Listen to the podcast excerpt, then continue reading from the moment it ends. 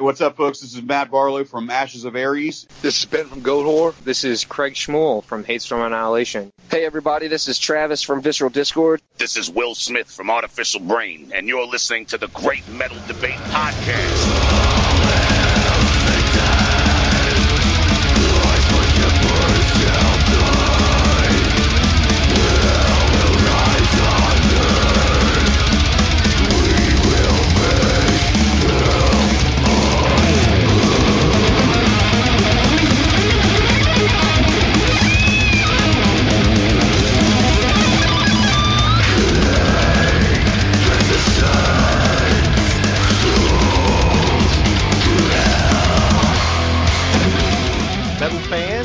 Podcast is back with another amazing artist interview. I'm joined today by Chris Dovas.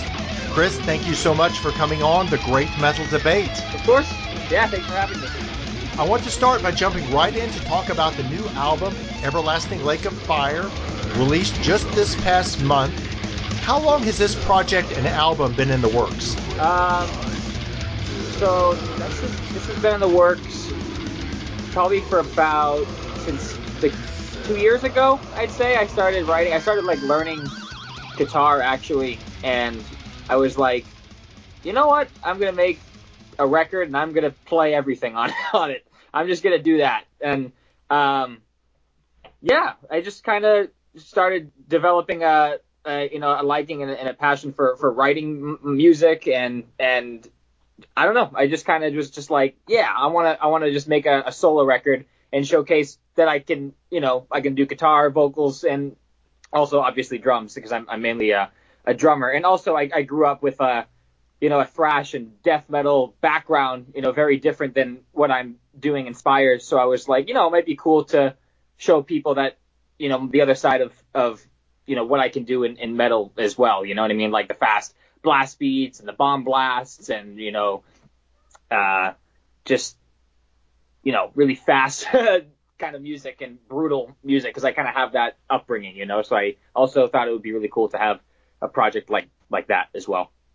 So so you grew up listening to a lot of bands like that, death and the the other bands that that came from that death and blackened genre? Yeah, so yeah, like death is actually a, a very good example. I mean, I was the Chuck Schuldiner, I think is his name. Yeah, his last, how you pronounce the last name. Some people say Schuldiner or Schuldiner. I, I'm pretty sure it's Schuldiner though. But yeah, Chuck Schuldiner is uh, a huge influence of of mine, you know, as far as like my gateway into death metal, um, as well as like Slayer and Nihil and Cannibal Corpse, you know, all the classics. And uh, that's just, yeah, I grew up listening to a lot of old school death metal, so kind of wanted to do something similar. You mentioned that you provide all the drums, vocals, and most guitar for this album. I, I want to ask you about other artists who contributed in a moment, but first, I'm curious, what's it like to play the majority of instruments on an album? Was was that more of a challenge, or did you actually find comfort having so much direct control over the performance? Yeah, it was, it was for me, it was more comfortable, because I... Uh, You know, it's the thing is, like, I've never done it before, so like it's it, it was it was a very unique experience for me uh, doing that. But I liked it. It, it. it went by really fast because I, I was on my schedule for everything. Like I didn't have to really wait for anybody to get things done. Um, so I, I remember I did the drums in one session. Took about three days or so to record everything, and then right when we were done the drums, we moved on to guitar like that same same week. So everything was kind of really fast, and having the final say on everything uh, was really great as well, you know. So it was just it, I don't know. It was it was relaxing. It was it wasn't there was no stress or pressure or anything, because um, I got to do everything just all on my terms, you know. So um, yeah, I hope that answers the question. So I get to interview and talk with a lot of musicians and artists, and I do get the sense, you know, you have a variety of personality types, but there's something about a lot of them like enjoying that control. Like there's something about having that control over the process that's artistically pleasing. Yeah, exactly. And, and it's not that like uh, with what I do in Spires, like, it's not that I don't have a lot of like control of, over like what goes on in the drums and stuff, but it was just cool to have even more say. You know what I mean? Like it's it's just like I get one hundred percent of the say of how the drum parts are. I get one hundred percent of the say of how the riffs are. how the vocals are, the pattern. Like it's just it, it's it was it was just a nice, uh, unique process because I've never done something like that before. You know what I mean? It was all my own. And and my my guitar player in Seven Spires, Jack, produced the whole thing because he has a very great knowledge for um, uh, audio engineering and stuff like that. So without him and his help with the, with the sessions, it wouldn't have sounded as as, as good as I as, as it came out. You know what I mean? So, uh, yeah. And and I wanted to ask about that uh, that his production of the album. I was really impressed at how good this sounds. Like I enjoyed death metal and and even brutal death metal, but honestly, some of those albums, the production quality isn't the best. But Jack, his work was great. Was this the the first time that he'd worked behind the glass? Uh, first time he's ever like mixed and mastered and stuff like that? Uh, no, no. He's he's. It's been a few years now, I think, since he started really working on on gaining that knowledge. I think it was before I was even at Berklee, actually. So I think I think it's been like four years or four or five years now. He's been really working on this. So, uh, I'm, I've always been really impressed with what he can do and his knowledge for that kind of thing. So, uh. It was very I, he also made the sessions really comfortable as well. Also, being not as experienced as a guitar player, because again, I'm, I'm a drummer. I've only been playing guitar for a few years now. Having him running everything and, you know, really working the uh, the, the the sessions really made it a lot smoother and, and nice and not stressful at all. And he was great. He put in all he had some great ideas and stuff that he threw in there that we could try, and he was great. It was literally a, a great experience. I have nothing but great things to say about him, and I, I will always use him for, for mixing and mastering and production. I will always recommend him. So he's a fantastic guy to work with, and he's very he does everything in a very timely, like every, he gets everything done very quick, and he um he, he really like serves the song. You know what I mean? Like like he mixed this. Like I told him I wanted a very apocalyptic kind of sound to the record, and that's exactly what he did. But if you know, if someone wanted something different sounding, he can adjust. So he's very, very uh, diverse in that kind of way as well. So it sounds great, man. Now you wrote all the lyrics to the album, and the lyrical themes on this album. Well, you know, Chris, this is really what my church youth minister feared when he caught us listening to heavy metal back in the day. Like, have you received any pushback from anybody just about those, you know, maybe people who took the themes too literally? Yeah, um, I have.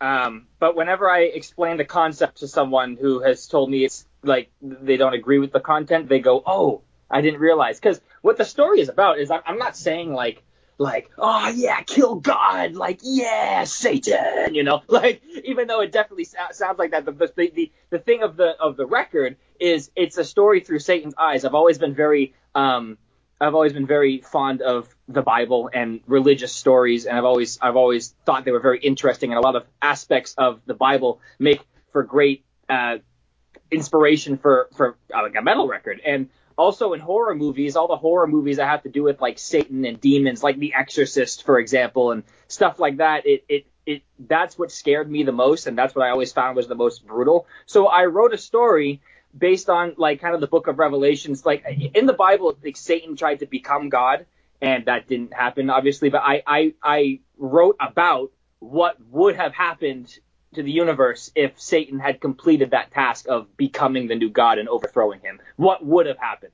So the story is uh, written through Satan's eyes, and I, you know, I made up the, the, the this concept, but I I use characters from the Bible, like the four horsemen of the apocalypse: war, famine, pestilence, and death. They all make an appearance, and you know, it's it's just uh, it's a, it's an influence basically. So that's kind of that's what the concept is. It's a what would have happened if Satan completed that, and yeah, so I'm not personally saying, like, hail Satan, you know, it's just a story I found very interesting, you know. Yeah, see, that's so interesting to me, and I totally agree that, like, the, the biblical imagery makes some of the best metal, and it's interesting to me to compare so-called Christian, you know, metal or rock and uh black metal and other, you know, that like the imagery is the same, might just be a little different emphasis, but but still that imagery is very metal to me. Yeah, exactly. And like I really wanted to use these characters because these characters like Satan and demons and God and like just that whole universe I always found to be very interesting to me. And even all the story, like, the Book of Revelations, I've always found to be a very interesting read. And it's just, yeah, it's just uh, something I thought was really cool. And I'm like, you know what, I'm going to make a, I'm going to use this as inspiration to make my own story. And that's what I did.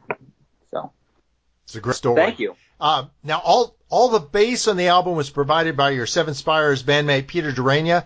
Uh, you guys have been in a few bands together. Tell me about Peter and what he brings to the table. Okay. Um, so having Pete on the record, um, so I, I always enjoy playing with Pete. I would, um, you know, like we lived together for two years as well, you know, so it's kind of cool. We we got to jam a lot and really get tight as a rhythm section. And uh, the thing is, the record is very, um, I, the riffs are, they, there's some technical aspects to them, but there are a lot of times it's straightforward.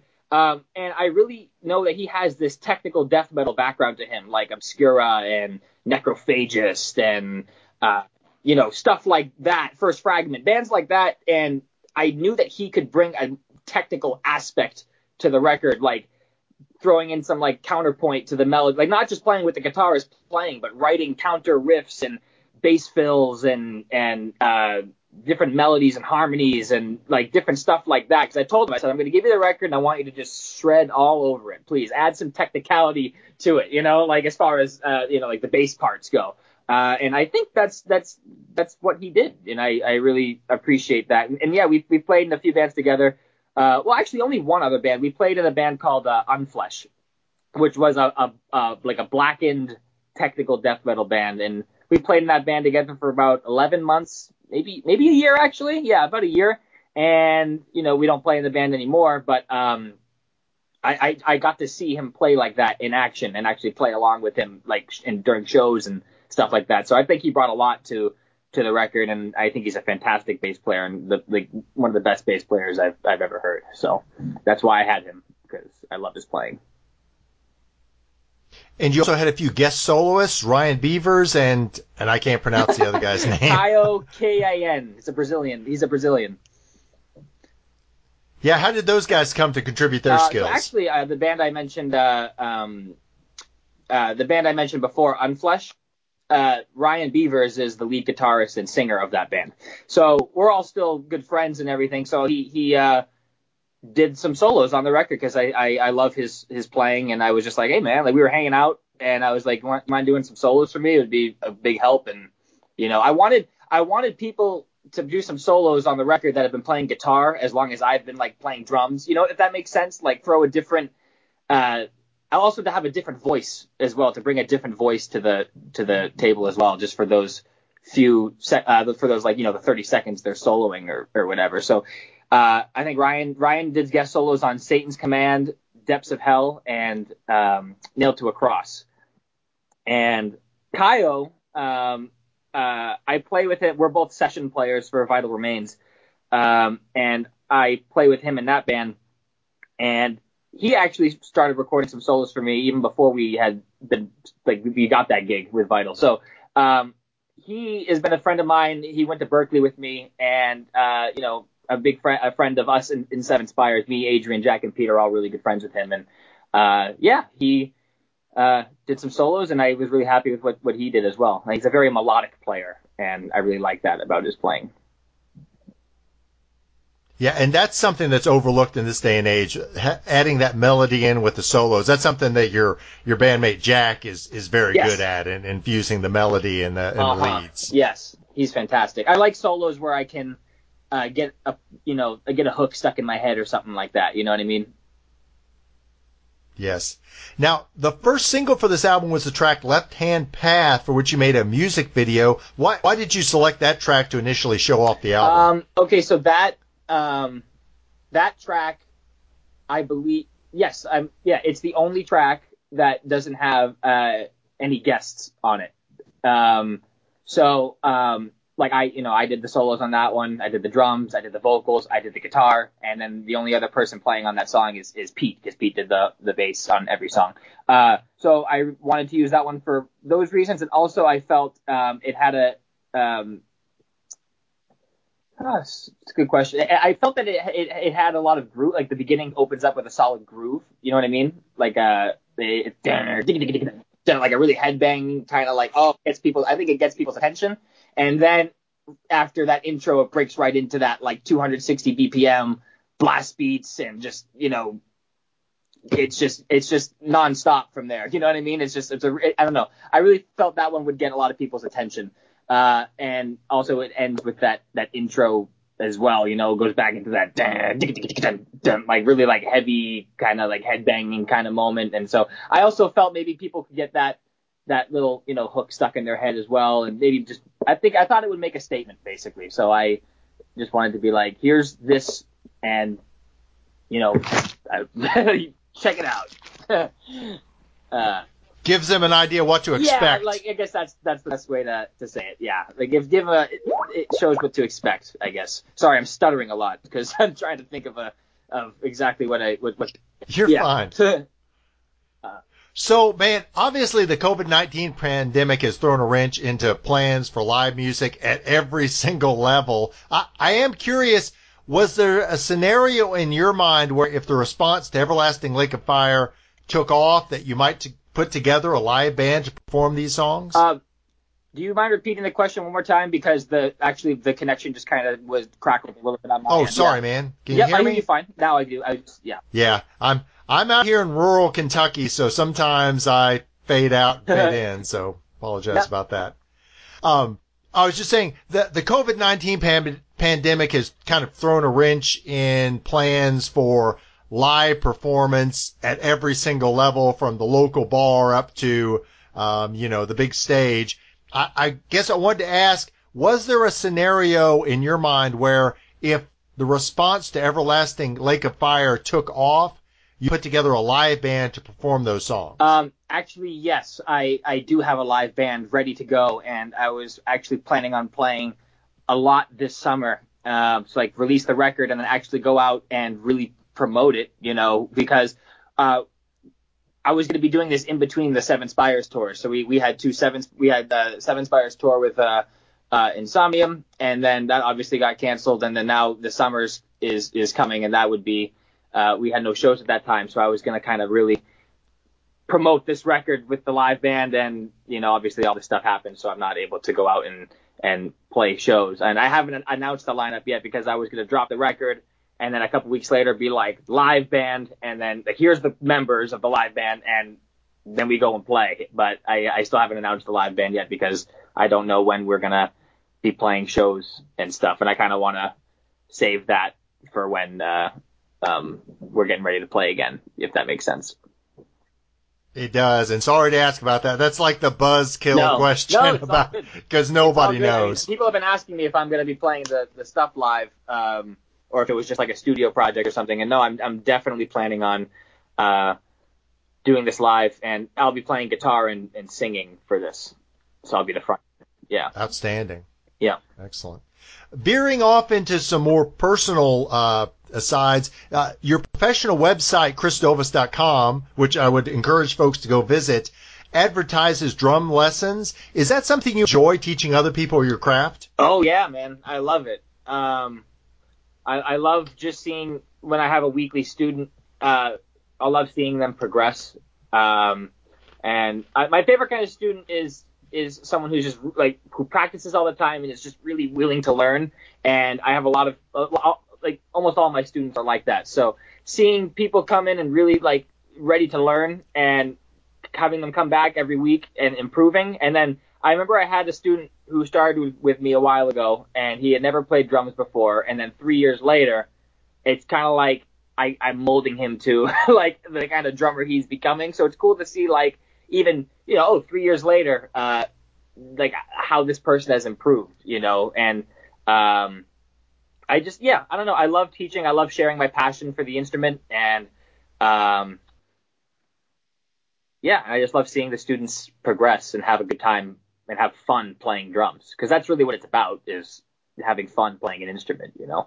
That's why we all started playing, and that's why yeah, and that's why professionals wanted to become professionals, you know, because we all love it. So. Um, yeah. That seems like something that's kind of unique in what in what you're doing as a musician. Like there's a there's on some level a competition, but there's also a, a strong desire to like like ex- expand your knowledge and, and, and share what you're doing and your passion with others. Exactly. Yeah. Absolutely. And I, I love I love teaching. Um, it's a lot of fun for me. So, um, yeah. Thanks for asking about that. You, you mentioned earlier uh, about your attendance at Berklee College of Music. You graduated with a bachelor's degree in music performance. Man, that's a that's an institution with an amazing national, maybe international reputation. Tell me a little bit about your experience there, and maybe the benefits of getting going the route of formal music training. Right. Um, so I have nothing but great things to say about Berklee. Um, as a drummer, it really pushed me because we have harmony classes and ear training classes. And just to give you an example of where I was at when I, like my freshman year, when at my first class, I didn't even know what the major scale was. Um, so I started kind of from the very beginning as far as like music theory goes. Not like, because drums is a rhythmic instrument, you know what I mean? Because we we, we don't have uh, scales or chords and, and stuff like that, you know. As we, we, it's all rhythm rhythm based. It's a rhythmic instrument. So going in and learning like harmony, like scales and chords and counterpoint and uh, tonal harmony and, you know, conducting and all this kind of stuff, it was uh it really pushed me to my limits. I mean, there was days where I couldn't go and practice drums because I had to practice harmony, you know, and, and ear training. Uh, so it definitely pushed me to the limit, and it is actually the reason I was able to pick up guitar and write the Dovas record, because of my knowledge now for how music theory works, how certain notes and chords work with each other, and the different modes, and how, like, you can shift in between them, and, and just, it's, it was... that was definitely the reason why I was able to um, write the the well write the guitar parts for the for the album and, and everything. So uh, definitely definitely uh, a great school, and pushed me to my my limits. And it, it pushed me to my limits even as a drummer too, because I had some fantastic drum teachers that really kicked me in the ass. So uh, great school, and I learned a lot, and I wouldn't change anything for that. You know, I I I. I I always wanted to go to Berklee ever since I was a little kid, too. It was the only college I applied for. I was like, I'm going here or I'm not going to school. So uh, that's, yeah, I love it. I loved it there. I'm kind of sad it's over, actually. Definitely. It's it, it's over. Well, I'm, and I'm sure that you made friendships and relationships that will last a lifetime yeah, from there. Absolutely. It's kind of funny uh, with Seven Spires, we're all Berklee musicians, but we, we didn't.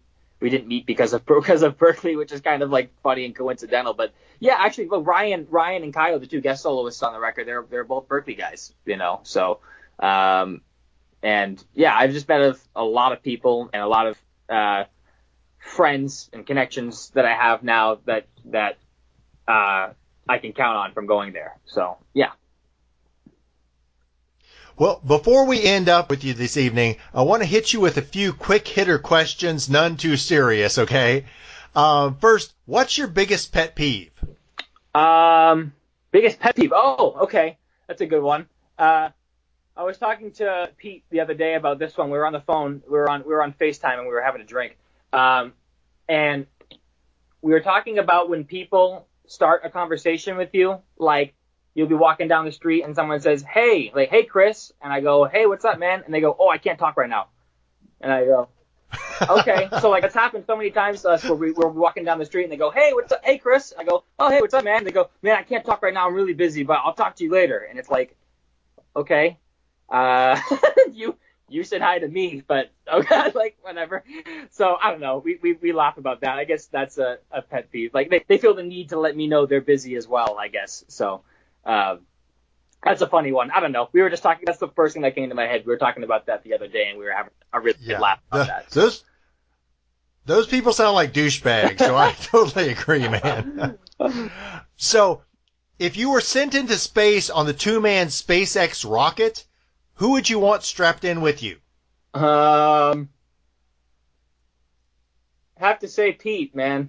Pete Durenia, my best friend. So I definitely have him with me as well. Outstanding. Yep. Pick one, Battle Beast or Beast in Black? I don't know Beast in Black, so I'm just going to say Battle Beast. Yeah, you guys are supposed to tour with them, man. I'm, yeah. Yeah. yeah. Battle Beast. Yep. Um, we will see, though. Um, still up in the air. I don't know. It's not looking good, but hopefully that happens. Yeah. Yeah, we're we're we're friends with the we've we've had the folks in Battle Beast on the show, great folks. So I, I if if not if not this uh, this fall, I hope it happens for for you guys yes, some soon. Yeah, absolutely. I think it will. So. And then, if you'd never picked up the drums, what other artistic endeavor would you have pursued? Acting. Actually, I would love to be an act like a like a, a comedy actor. Um, you ever seen the movie like The Hangover, for example?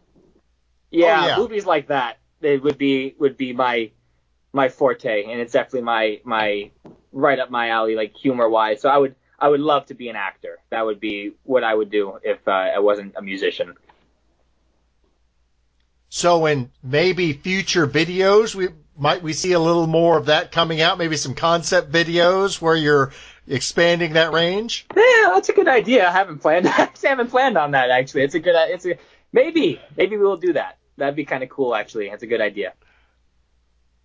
So finally, Chris, what is the best way for fans to pu- purchase music and merchandise from Dovas, in particular the new album, Everlasting Lake of Fire? Um, you can go to chrisdovas.com slash shop, and it has uh, all the merch, and the and you can order the uh, the physical C D from there.